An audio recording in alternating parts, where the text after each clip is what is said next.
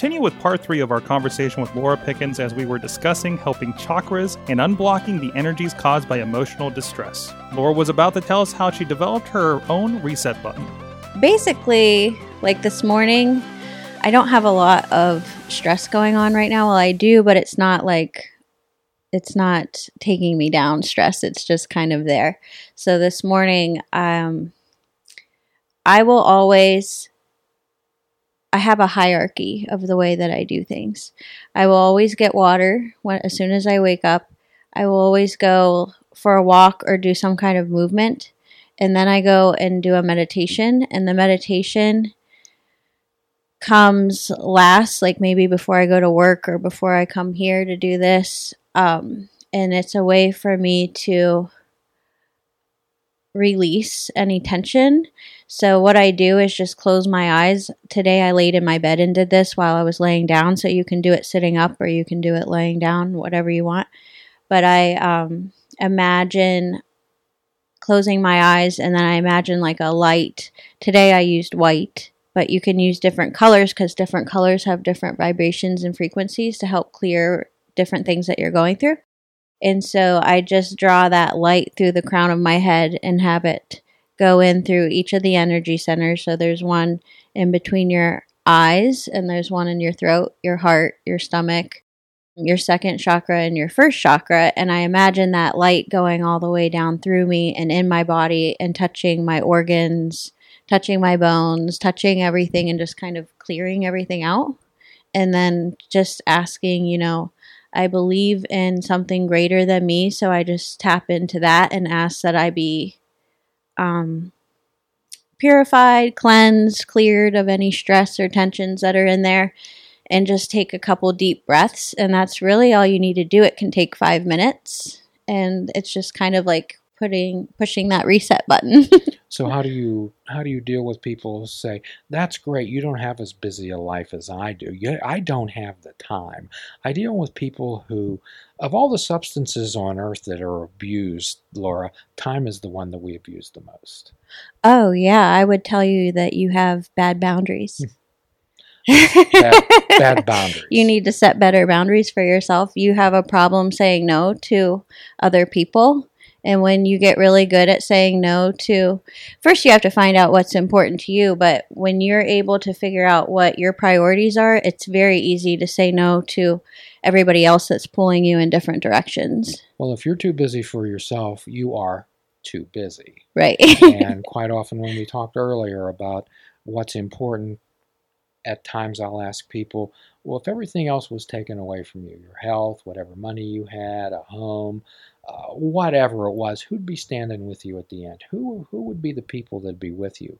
And those are the individuals, those are the relationships that you want to add to and reinforce. Mm. There's, as we started off, I kind of made a little joke about like minded people. However, if we're good at playing golf, we think that we're not going to be happy unless we try to get into a golf league. We believe that even though our personality, our attributes, our inclinations may be to be a good bowler, we think that I can't be happy unless I'm in a golf league because that's where the cool kids are. Mm. That's where that's where I want to be.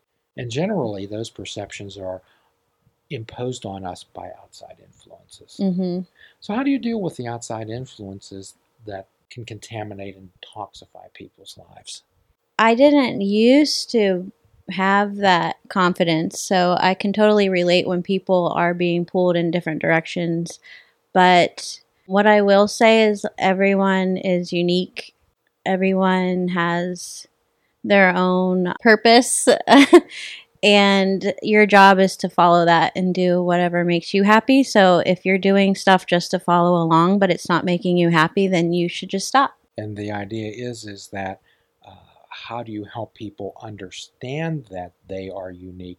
How do you help people understand that that inner critic inside them is telling them that they are not? Yeah, it's a fear. It's a fear. Like, I used to have a fear of being all by myself. Like, if I did, I don't know, I used to have like those oracle cards and things like that. Like, you think that what you're playing with and what you're doing is so fun and then you introduce it to somebody and they are like what are you doing they make you feel like um, you shouldn't be doing that and then you have to know that that is just fear and that might be not what that person's not into but you are but you can build um, a tribe of people that you can connect with I like that term. Yeah, Yeah. it's like a tribe. It's like you don't know in the moment. You just feel like you're separate from this person because they don't like what you're doing. But what you need to understand is that there are there's probably like seven billion people on the planet or something. So you can find people that are into doing the same things that you are. You just have to understand that like just because one person doesn't like what you're doing doesn't mean that you need to stop. It's you need to keep going and doing what you love and find the people that love doing it too. So tell me about the number of individuals that you find that have their life stuck and cluttered up with guilt and shame with us built on a strong foundation of fear. I have a lot of people that are experiencing all those emotions and they feel lost and they feel sad. And that's when you know it's time for a change. So when you talked earlier about a connection with a higher power, could you explain that a little more? Yes, I believe that I am a vessel where this higher power works through me. And so I need to connect with it. I do that every day, every morning, in order to strengthen that. And that we're more spirits in a body than we are bodies with spirits. And when you tap into that higher power, you're able to feel that connection and feel what makes you happy and strong. And then you just do that. And again, this is more of our like minded thought where we take the perception that we're spiritual beings having a human experience, and how many stones or how many shiny items are we holding on inside that cage that don't allow us to fully participate in our in our lives. And the higher power aspect is where the mindfulness aspect comes in that we try to incorporate. It's we often talk about people being time travelers frequent flyer miles to the past and the present, brief layovers in the present. And if we're present and aware, this is when the creator, the divine, whatever, puts people, places, things, circumstances, events in your life. And if you're there to witness them, they'll have some meaning for you. Mhm. And it sounds like you've had those experiences in your life, and it sounds like you have them every day. that is true. Cool. So, could you tell us a little bit about some of your trainings and some of the activities, seminars that you've participated in? Yes. Um, I was just with Mastin Kipp in Hawaii. He is a author and a world speaker. He goes all over the world and speaks about claiming your power and owning your power. And I was just with him in Hawaii in April. So that was my last one, but I love going to Dr. Joe Dispenza's workshops. He really touches on your thoughts and your emotions and how they're all connected and how you can change them if you're not experiencing the life that you want to. And I love working with Donna Eden with energy medicine and anything that has to do with being happy, being free. So sometimes people take the perspective that being happy and being free is arrogance and it's selfishness and it's self centeredness. How do you counter that? It's actually the opposite. Yes.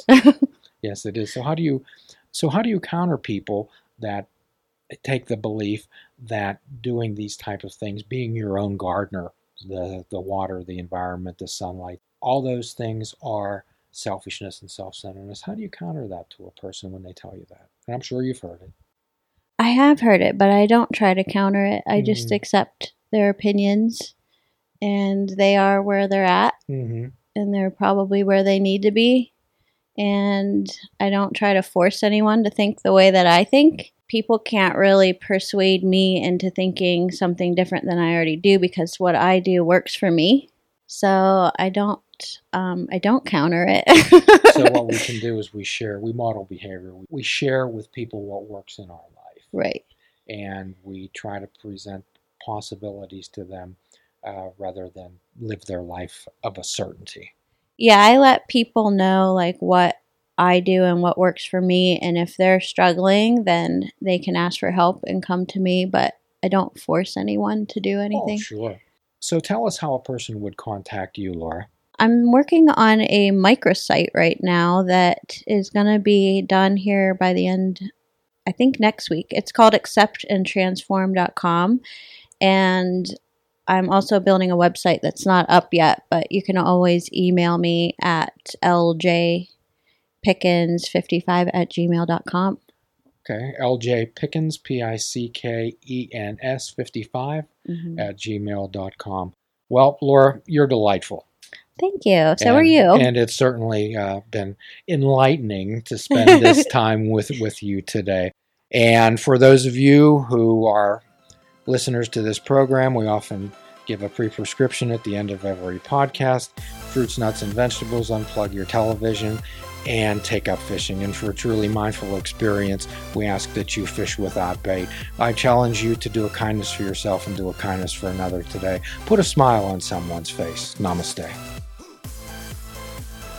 Please check out our website at fishingwithoutbait.com, where you can listen to the show, comment on our discussions, and find out where you can subscribe to our podcast. If you're interested in flying the colors of fishing without bait, click the shop icon on our website. We have clothing, mugs, cell phone cases, and so much more. Show the world that you fish without bait. Fishing Without Bait is a production of Namaste Holistic Counseling, PC.